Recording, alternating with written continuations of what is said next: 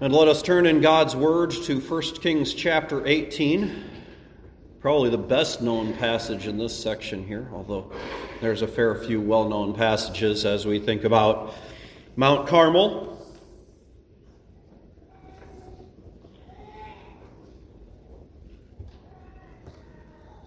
So,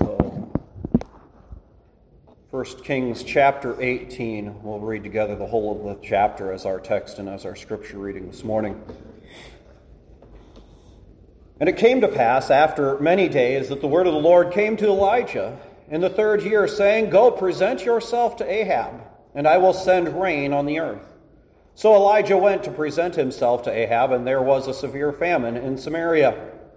And Ahab had called Obadiah, who was in charge of his house. Now Obadiah feared the Lord greatly. For so it was, while Jezebel massacred the prophets of the Lord, that Obadiah had taken 100 prophets and hidden them, 50 to a cave, and had fed them with bread and water. And Ahab had said to Obadiah, Go into the land to all the springs of water and to all the brooks. Perhaps we may find grass to keep the horses and mules alive, so that we will not have to kill any livestock. So they divided the land between them to explore it. Ahab went one way by himself, and Obadiah went another way by himself. Now Obadiah, as Obadiah was on his way, suddenly Elijah met him.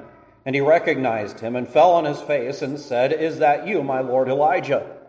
And he answered him, It is I. Go, tell your master, Elijah is here. So he said, How have I sinned that you are delivering your servant into the hand of Ahab to kill me?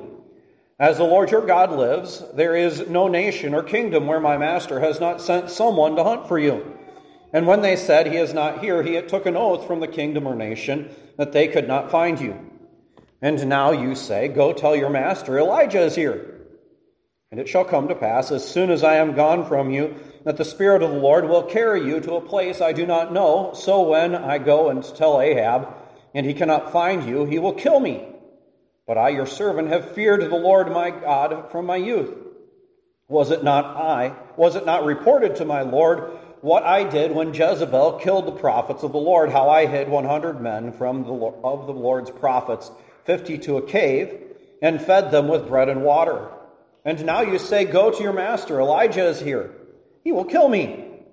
Then Elijah said, As the Lord of hosts lives, before whom I stand, I will surely present myself to him today.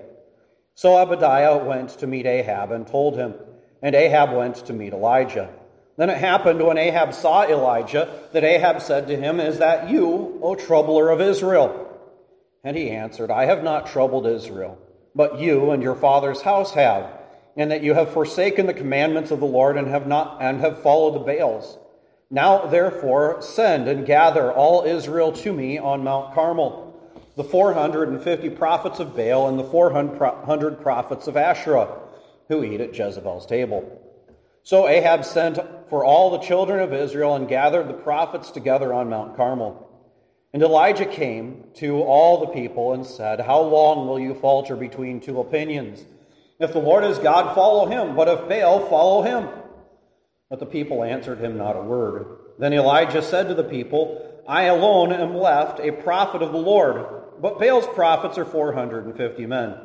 Therefore let them give us 2 bulls, and let them choose one bull from themselves, cut it in pieces, and lay it on the wood, but put no fire under it. And I will prepare the other bull and lay it on the wood and put no fire under it. Then you call on the name of your gods, and I will call on the name of the Lord. And the God who answers by fire, he is God. So all the people answered and said, It is well spoken. Now Elijah said to the prophets of Baal, Choose one bull for yourselves and prepare it first, for you are many, and call on the name of your God, but put no fire under it. So they took the bull which was given them, and they prepared it, and called on the name of Baal from morning till noon, saying, O Baal, hear us. But there was no voice, no one answered. Then they leaped upon the altar, or about the altar which they had made. And so it was at noon that Elijah mocked them, saying, Cry aloud, for he is a god. Either he is meditating, or he is busy, or he is on a journey, or perhaps he is sleeping and must be awakened. So they cried aloud and cut themselves, as was their custom, with knives and lances, until the blood gushed out on them. And when midday was past, they prophesied until the time of the offering of the evening sacrifice. But there was no voice. No one answered. No one paid attention. Then Elijah said to all the people, "Come near to me." So all the people came near to him. And he repaired the altar of the Lord that was broken down. And Elijah took 12 stones, according to the number of the tribes of the sons of Jacob, to whom the word of the Lord had come, saying, "Israel shall be your name." Then with the stones he built an altar in the name of the Lord, and he made a trench around the altar, large enough to hold 2 seahs of seed. And he put the wood in order, cut the bull in pieces, and laid it on the wood, and said, "Fill 4 water pots with water, and pour it on the burnt sacrifice and on the wood." Then he said, "Do it a second time," and they did it a second time. And he said, "Do it a third time," and they did it a third time. So the water ran all around the altar, and he also filled the trench with water. And it came to pass at the time of the offering of the evening sacrifice that Elijah the prophet came near and said, "Lord, God of Abraham, Isaac, and Israel, let it be known this day that you are God in Israel, and I am your servant, and that I have done all these things at your word. Hear me, O Lord, hear me, that this people may know that you are the Lord God, and that you have turned their hearts back to you again." Then the fire of the Lord fell and consumed the burnt sacrifice and the wood, and the stones, and the dust, and it licked up the water that was in the trench. Now when all the people saw it, they fell on their faces and said, "The Lord, he is God, the Lord, he is God." And Elijah said to them, "Seize the prophets of Baal. Do not let one of them escape." So they seized them, and Elijah brought them down to the brook Kishon and executed them there. Then Elijah said to Ahab, "Go up and eat and drink, for there is the sound of abundance of rain." So Ahab went to eat and drink, and Elijah went up to the top of Carmel. Then he bowed down on the ground and put his face between his knees and said to his servant, "Go up now, look toward the sea." So he went up and looked and said, "There is nothing." And 7 times he said, "Go again." And it came to pass the 7th time that he said, "There is a cloud as small as a man's hand rising out of the sea." So he said, "Go up. Say to Ahab, prepare your chariot and go down before the rain stops you." Now it happened in the meantime that the sky became black with clouds and wind, and there was a heavy rain. So Ahab rode away and went to Jezreel. Then the hand of the Lord came upon Elijah, and he girded up his loins and ran ahead of Ahab to the entrance of Jezreel. Thus far, the reading of God's word. May he add his blessing to our consideration of it this morning. Brothers and sisters in our Lord Jesus Christ, as we open and as we look at God's Word this morning, I've titled this sermon Showdown on Mount Carmel, but there already at the beginning of this is no question, is there? We know the story, but even for Israel, there was really no question. And there ought to be no question in our minds as we live in this world today that God is going to do His perfect will, and God is going to work all things together for His glory. And we don't need to fear man. What is man going to do to us? We do not need to worry. As yes, things get darker in the world around us, yet we have a message. We have the message of the gospel for a world that is dark in sin, that is living in futility, has no purpose of themselves. And so as we look at this passage, one of the things I want us to see is how often God gives the Israelites in rebellion against Him the opportunity to repent, the opportunity to turn back from their errors, from their sins. God is a gracious God. Many people have characterized the God of the Old Testament as this evil, angry God, which of course is a bad idea, is an unbiblical idea. But as I read through 1st and 2nd Kings and Chronicles and Samuel, I am again and again reminded of God's grace, of His calls for people back to Himself. Believe, turn away from your idols. And as we look at this on Mount Carmel, we are reminded of the opportunity of Israel to turn from their idols back to the living God. And yes, they sway briefly back to him, but they continue on their way downhill. So the theme that we want to look at as we look at God's word this morning is God's demonstration of power briefly sways Israel back to him from their idols. They put to death the prophets of Baal and of Asherah. So God's demonstration of power. What did Jesus say? Finally, they will not turn to me, even though one rise from the dead, if they are unbelieving. God needs to change our hearts to believe on him. And so God's demonstration of power briefly sways Israel back to him from their idols. In verses 1 through 16, we see that God sends his prophet back to his people, his word. Remember, as Elijah left Israel, the word of God was being symbolically taken away from Israel. And so the word of God is returning. And with that rain as well, by the way, another miracle in this passage. And then verses 17 through 29, we see that the true God challenges the, quote, prophets of Baal to a showdown. And of course, there's no showdown. Because as we read, and I love that verse, what does it say? Nobody listened. Nobody cared. The gods of the world are nothing. We don't need to fear them. We don't need to worry. We need to trust Almighty God, who created the universe by the word of his power. And in verses 30 through 46, we see that God's demonstration sways the hearts of Israel. We need to be reminded that it is not to be swayed, but our hearts are to be changed. And God is the one who truly changes hearts. And it doesn't require great miracles and fire coming down from heaven. It requires the power of God's Holy Spirit, which of course was symbolized by fire in the New Testament. So first of all, God sends his word, his prophet, back to his people. After many days, in the third year, the word of the Lord came to Elijah, saying, "Present yourself to Ahab." Remember what Elijah says later on, verse 36, "I have done all these things at your word." Elijah, we're told in the New Testament, was a man of like nature as we and prayed, and for 3 years it did not rain. Elijah prayed that way at God's word, but he prayed that way to bring the truth of God's words to the Israelites who were rebelling against God, looking for a day in which he would have the opportunity to bring the gospel to them. And as we live in this world, we should be praying for the opportunities God would offer to us to bring the gospel to the world around us.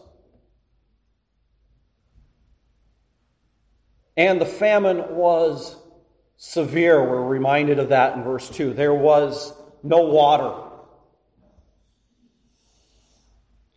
And yet also, we see Obadiah. Not the Obadiah, by the way, who wrote the book. That was later on written by a prophet who was to Judah. But Ahab had called Obadiah this Obadiah and set him in charge of his house. And Obadiah was one who feared the Lord greatly. He had taken prophets, 100 prophets, and hidden them in caves when Jezebel was massacring the prophets of the Lord. And Obadiah had been pressed into Ahab's service. Ahab, of course, at this point is the bottom level of the worst of the kings of Israel. So Obadiah was fighting and doing bad things, right? No, Obadiah was the best servant to Ahab he could be. And so Obadiah had the position such that he was trusted so much by Ahab that Ahab split up the land and said, "You're going one way, I'm going the other. We're looking for water so we don't have to kill the livestock." Obadiah had been set over Ahab's house. Now, isn't this helping God's enemies? What better position can Obadiah have than Ahab's house to present the gospel to him? Christians often shun things like politics, and they're dirty and they're nasty.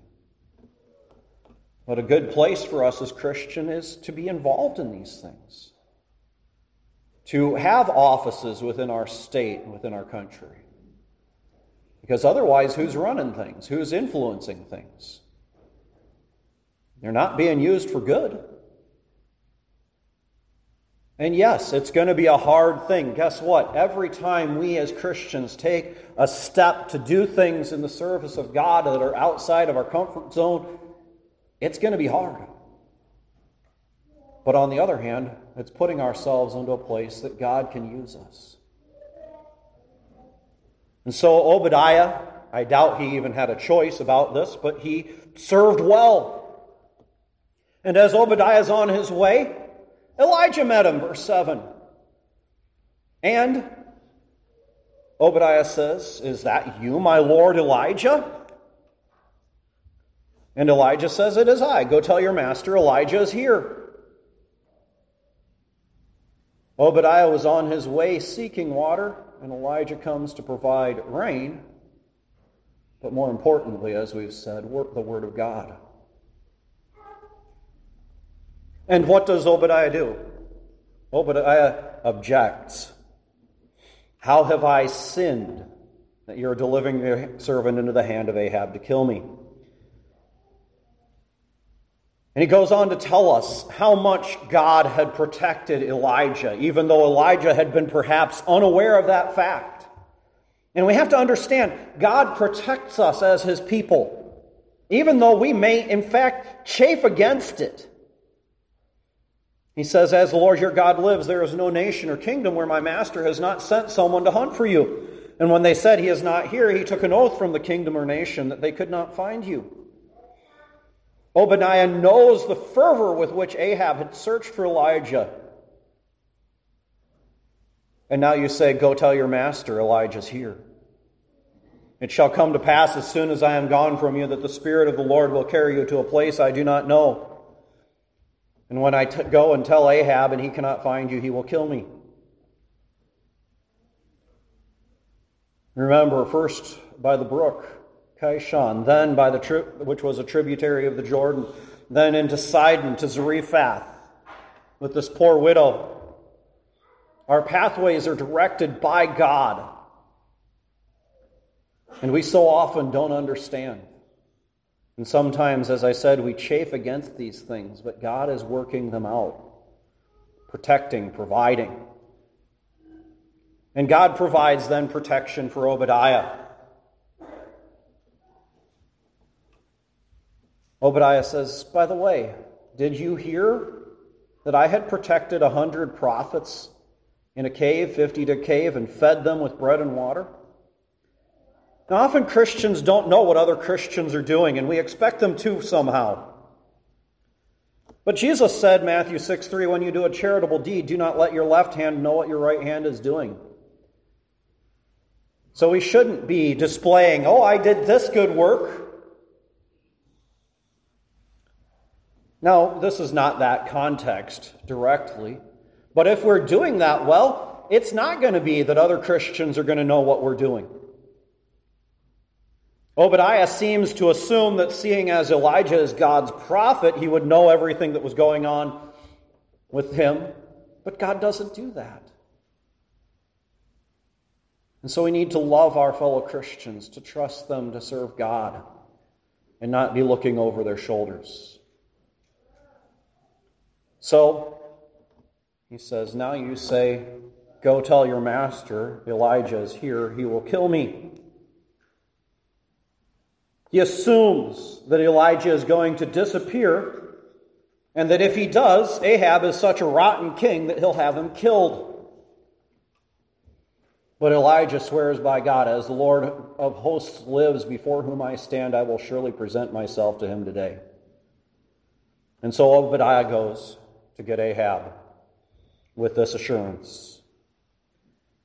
And God then challenges the prophets of Baal to a showdown. God identifies Ahab's idolatry as the cause of Israel's trouble. How does Ahab greet Elijah? Love the greeting. Is that you, O troubler of Israel, verse 17? This drought is your fault. These problems are your fault, and by extension, God's fault. How do we respond? And people, we see these things throughout our culture. This is God's fault. It's God's fault this direction. It's God's fault that direction. And how does Elijah respond? Verse 18, I have not troubled Israel, but you and your father's house, in that you have forsaken the commandments of the Lord and followed Baals.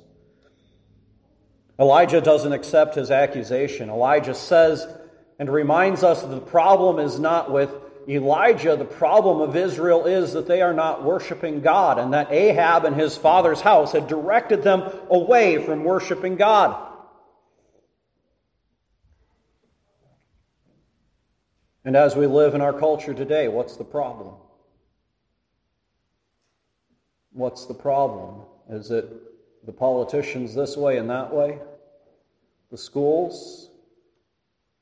The primary problem is we are not worshiping God, and the church has not been salt and light. We have wanted to hide. In fact, as we look at this passage, I want us to be reminded of the fact that Elijah stands by himself in the midst of this. It doesn't take an army. It doesn't take 10 people. It takes one person standing on the Word of God. Because first of all, God has the power, not us.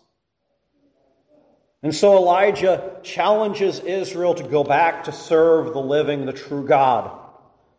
Therefore, he says, verse 19, send and gather all Israel to me on Mount Carmel, the 450 prophets of Baal, the 400 prophets of Asherah. God is going to restore rain to Israel. But first of all, he's going to show them who is really God. Now, why do the Israelites go along with this? God, through Elijah, was the one who had turned off the water. And guess what? They knew who could turn it back on, right? And as we live in this world, who provides? God does. Their Baals were impotent about their need for rain. And this was one more way in which God could show that their false religions were useless. And I was struck recently as I was studying in science. We think about all this science, and we characterize this, and we can use these drugs, and all these different ways in which we use the things of this world. We say, oh, we're not following these things as gods. But we have to understand that God is the one who built this universe. God is the one who put it together, and all the rules by which we work are His rules. And so, yes, science, we can study these things well, but in the end, we end up with the same human ideas of prosperity, of fertility, for provision for our earthly desires and needs. And we follow these things as gods, even though perhaps we may not have a temple with an idol in it. From that perspective, these are certainly idols. These are certainly false gods. And that we are here to serve the God who created it all, the living God, not run after this thing, that thing, this idea, that idea. And so these Baals were impotent about providing rain. And our ideas, we may be able to push things one direction or another.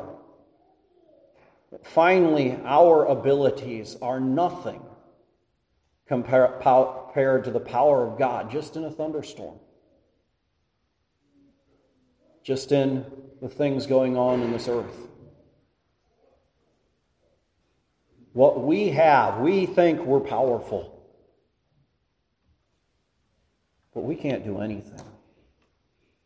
compared to the God who provides the rain, who moves water from one end of the earth to the other, to the God who stands at the end as judge.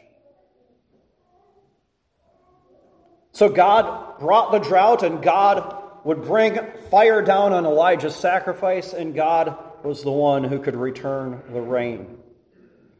So Ahab sent for all the children of Israel. They gathered together on Mount Carmel with the prophets.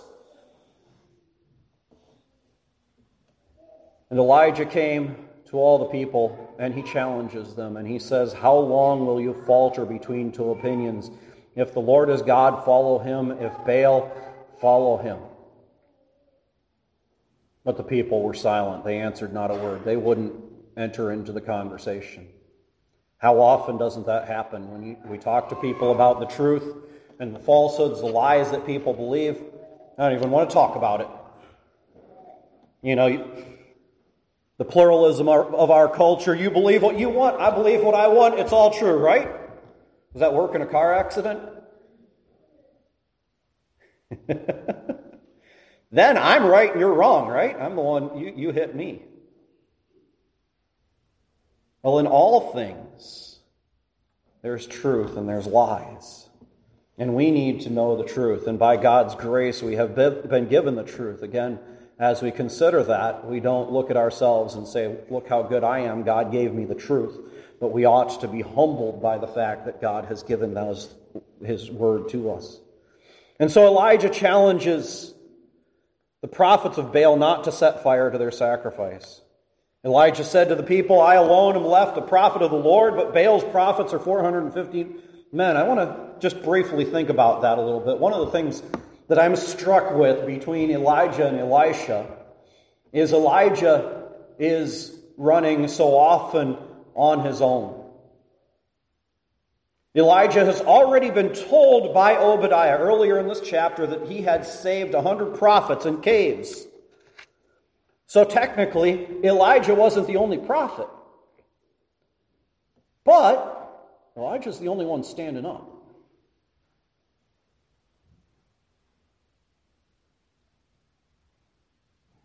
And brothers and sisters, are we standing up or are we hiding in the cave? What are we doing when we're challenged as Christians? We heard a little bit about it this morning in Sunday school, that we sanctify the Lord God in our hearts and always be ready to give a defense for the hope that lies within us, with meekness and fear. How do we respond when someone challenges or says something that is dead wrong? But even when we're standing alone, when we are standing for God, He stands with us. That doesn't mean it's going to be easy. Was it easy for Elijah? No way. God doesn't even promise us victory on this earth. Think about Shadrach, Meshach, and Abednego. I love what they say in front of Nebuchadnezzar. Daniel 3:17, "If that is the case, our God whom we serve is able to deliver us from the burning fiery furnace, and He will deliver us from your hand, O king. If you kill us, at least we don't have to deal with you anymore." If God doesn't save us. The book of Revelation talks again and again about he who overcomes. That's not a picture of winning from an earthly perspective and walking out the victory of the argument. That's a perspective of these people died in the faith. Is that okay? Oh yeah, it's okay. Do we have that perspective that it's okay? Because if we stand up, the world around us is not going to appreciate it. They're going to do everything in their power to overcome, and Satan will send troubles and trials. But I like my pew. It's kind of calm and comfortable. Brothers and sisters, far better to be standing and to have even to die for Christ than to be hiding in the corner. And so Elijah is standing up there. Let him give us 2 bulls. Elijah says, you got 450, I'm only 1. You provide the bulls. He lays out a challenge. Don't put fire under it. Then you call on the name of your gods, I will call on the name of the Lord. And the God that answers by fire, he is God. And so the prophets of Baal, Elijah tells them, you go first. Elijah has in the mind, I believe, at the beginning that he would sacrifice at the time of the evening sacrifice. And they could make fools of themselves. So often we, when we're talking to people, I got to get my word in first. You got to listen to me. Many times a good tactic is to step back. Say, so what are you saying here? Let them describe what they believe. Because if they're at all listening to themselves, they're going to end up saying, do I really believe that? Because the ideas of man end up twisted into piles of craziness. And so Elijah says, you guys go first. Now, many people are not self-reflective enough to see that if they don't actually have to describe it. Consider what these prophets do to try to get Baal to answer. They took the bull that was prepared it, called on the name of the Baal from morning till noon, saying, O Baal, hear us. No voice, no one answered. They leaped about on the altar which they had made. 1 Corinthians 10:20, rather that the things which the Gentiles sacrifice, they sacrifice to demons and not to God. And I do not want you to have fellowship with demons. There are demons. There's a spiritual aspect to all of this, to much more than we think of in our culture today. We have to understand that. We also have to understand who's in control. 1 Corinthians 8:4, therefore, concerning the eating of things offered to idols, we know that an idol is nothing in the world, and there is no other God than one. So these idols, they're probably involved in demons. There's a demonic world very much involved. But finally, that's nothing compared to God. And we can understand that. We don't need to fear the demonic world. People get very uptight about that aspect. God's in control. And so it was that at noon, Elijah mocked them. Cry aloud, for he is a God. He is either meditating, or he's busy, or he's on a journey. Elijah straight up makes fun of them. And as we look at the foolishness our world comes up with, sometimes the best answer is just making fun of them. This is crazy what you believe. And Elijah does that very clearly. In fact, when he says he's busy, the wording actually means he's using the bathroom.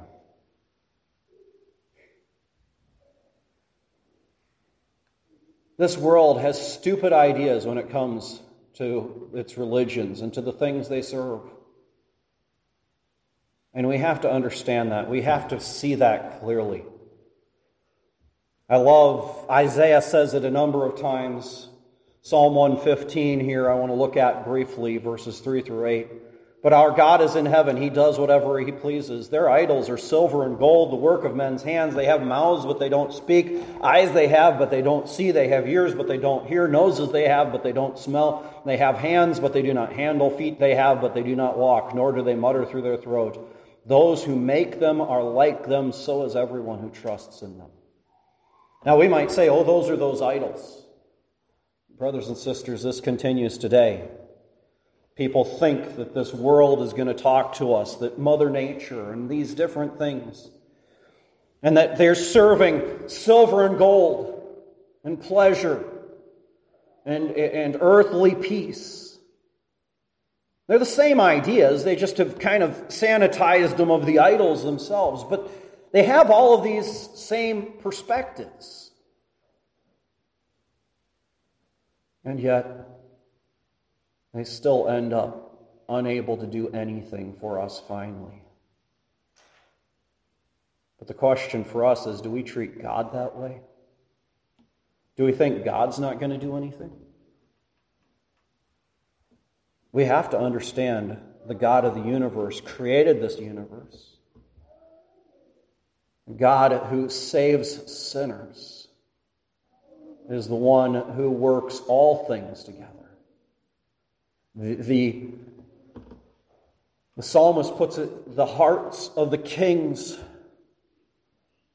I think it's actually Solomon writing Proverbs, but anyway, the hearts of the kings are in the Lord's hands, and he turns them as he turns the water brooks. God directs the direction of the water brooks, and God directs the hearts of kings. And what do? They cry aloud. They cut themselves, as was their customs, with knives and lances until the blood gushed out on them. This is insane. But again, so also are so many of the ideas that false religions come up with today. That we can serve this world. That we can serve the things of this world. That we can serve the idea of pleasure. And this is what's going to make us happy. And when midday was past, they prophesied until the time of the offering of the evening sacrifice. And as I said, in the middle of this passage, my favorite verse for this passage, but there was no voice. No one answered. No one paid attention. We've got to understand that as we live in this world. People are serving all sorts of crazy things. They can't do anything for them. No one's even noticing.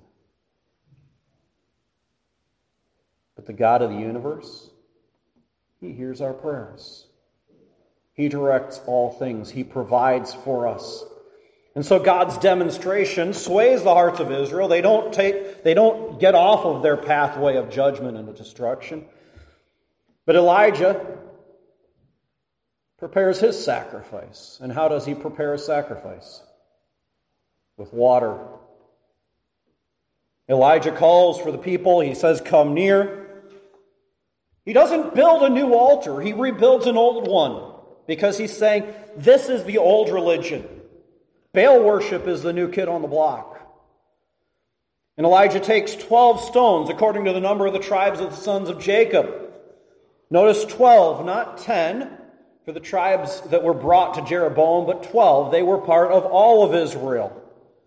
And with the stones, he built an altar in the name of the Lord and made a trench around the altar big enough to hold 2 seahs of seed. Now, a seah is about 9 quarts, so 18 and a half quarts, 4.5 gallons of water in dust, dry earth.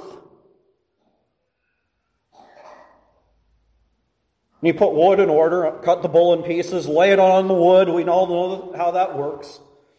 Fill 4 water pots with water and pour it on the burnt sacrifice of wood. In the middle of this drought, Elijah says, 4 water pots. Pour it on. Now these were probably approximately 20 gallons shot. It's a lot of water. So that it was drenched. The water ran all around, filled with trench.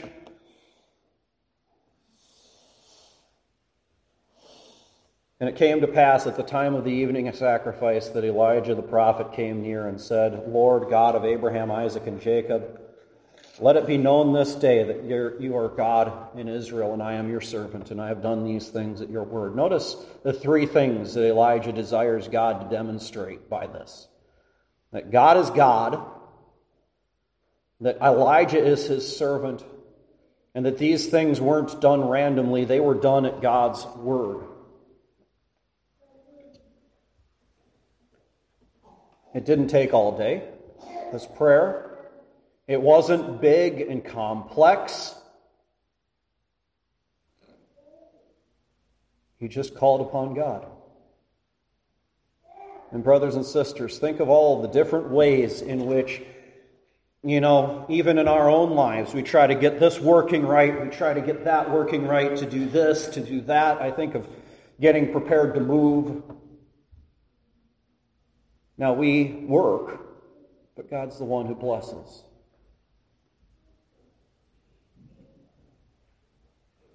Remember what we read in James 5, 17 and 18. Elijah was a man with a nature like ours, and he prayed earnestly that it would not rain, and it did not rain on the land for 3 years and 6 months. And he prayed again, and heaven gave rain, and the earth produced its fruits. God hears our prayers. We don't have to do crazy things to get his attention. And he's not using the bathroom when we call. He's ready to hear, wanting to hear. We have access because his Son made that access available to us. And the fire of the Lord came down and consumed the burnt sacrifice, and the wood, the stones, the dust, and licked up the water that was in the trench. Of course, Elijah knew what was coming. But the people didn't, because they didn't believe. It's so easy for us to expect, God's not going to do anything. God hears our prayers. He uses our prayers. God ordains not only what happens, but God ordains how it comes to pass. And God uses us in our prayers, in our labors, to bring about his will. And so Elijah calls out to the people. As they cry out, the Lord, he is God, the Lord, he is God. They even are ready to do the will of God regarding the false prophets. Seize the prophets of Baal, let not one escape, verse 40. And Elijah brought them down to the brook Kishon and executed them. Now he brought the prophets of Baal to the brook Kishon, which normally was a decent-sized river, but it had been shrunk by the drought. And there Elijah returns Jezebel's evil on them, killing them. And this is, of course, a short-lived victory in Israel's history, but God is giving Ahab and Jezebel and the Israelites the opportunity to see the truth of his word and turn back to him.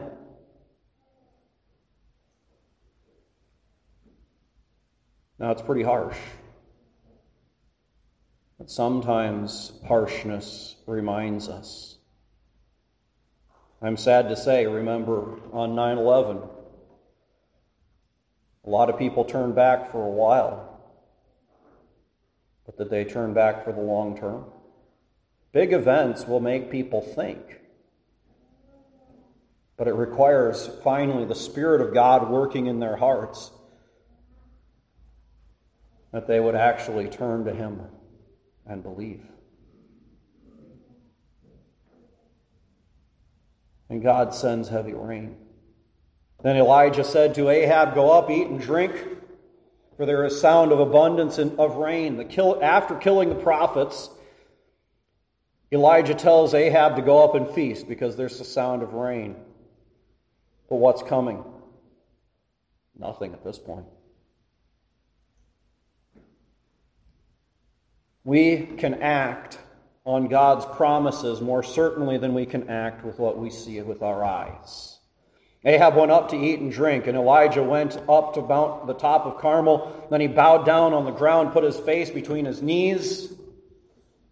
While Ahab is sent to go feast, Elijah's praying.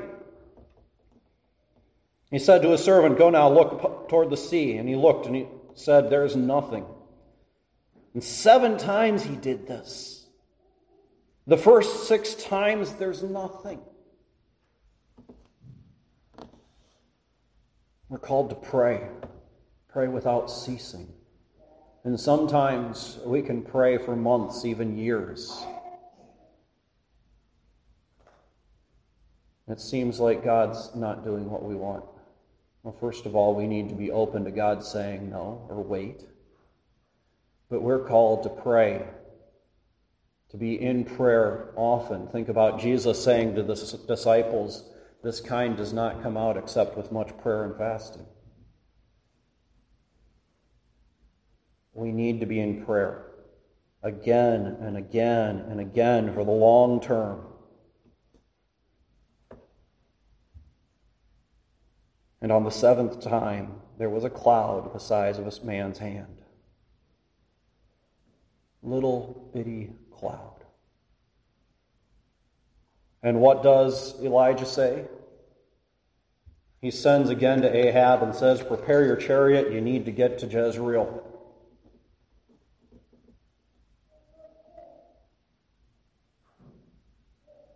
Elijah addresses Ahab one more time. God's prophet, who had been hidden and hiding because of Ahab's anger and threats, Elijah brings the message of relief to Ahab as well. Israel had turned from their false worship briefly, and God is merciful. But this only makes them all the more responsible to God, because they had seen who provides rain, who provides fire. God does. Not happened in the meantime that the sky became black with clouds and winds, and there was heavy rain. So Ahab rode away and went to Jezreel, and God sends rain, a lot of rain. I don't know how many times we've heard, especially out in California, "Oh, the reservoirs are so empty, there's never going to be water for them again. 100 years. They're full right now." It's usually in a year or so. Because who's in control of the rain? God is. Who's in control of all of these things?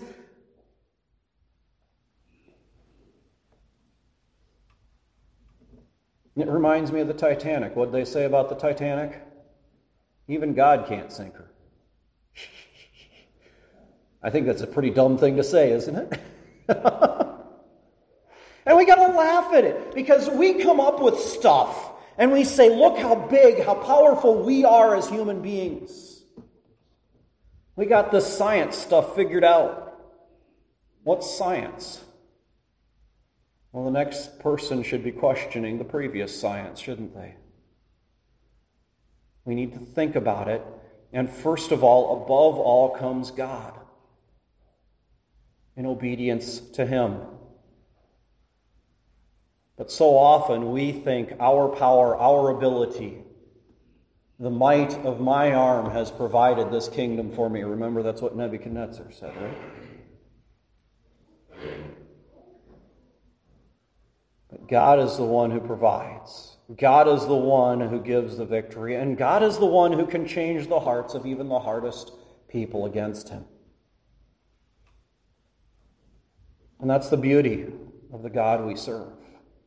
We don't live in this world afraid of man. What can man do to me? We are here to serve the God of the universe, who does all things and can do all His perfect will. And so even in this, Elijah sends Ahab to Jezreel, and Elijah beats Ahab to Jezreel. God, by His Spirit, sends Elijah ahead of him.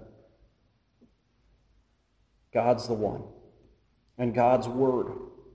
As we, as human beings, live on this earth, we so easily want to convince people by our words, to make a splash, make ourselves important. It's not about us. It's about the God of the universe. It's about Almighty God. And so as Elijah addresses Ahab, Elijah, this little man, as we saw last Lord's Day, I believe it was, a man out of a small town in Israel, not important from an earthly perspective. God uses him mightily. And God uses him to bring the gospel even to a king and to a people, yes, who for the long term would not turn. But God gives the opportunity to repent, and God changes things. God does his will. And God can use us. It's not about how big and how important we are. Remember, that's why James talks about that. Elijah was a man with a nature like ours, and he prayed earnestly that it would not rain. It didn't rain on the earth for 3.5 years. And again, he prayed, right? Our prayers are important, powerful, used by God. Our small, individual, little things are not, from an earthly perspective, powerful, but who are we serving? If we're serving God with them, God can use them and does use them mightily. And so as we live in this world, we are called to serve Christ, to glorify Christ in our lives. And as we live in a world which can be fairly intimidating with all the things going on, we're called to bring God's good news to a world that most of the time will reject him. But God changes hearts. And God changes lives. And so as we walk in this world, we don't need to fear man. We need to fear God. We need to bring his gospel to bear upon the world around us and pray. And God is the one who can change it. And he will change it. Amen. Let us bow before our God in prayer, and we'll close this prayer together with the Lord's Prayer. Let us rise for that prayer.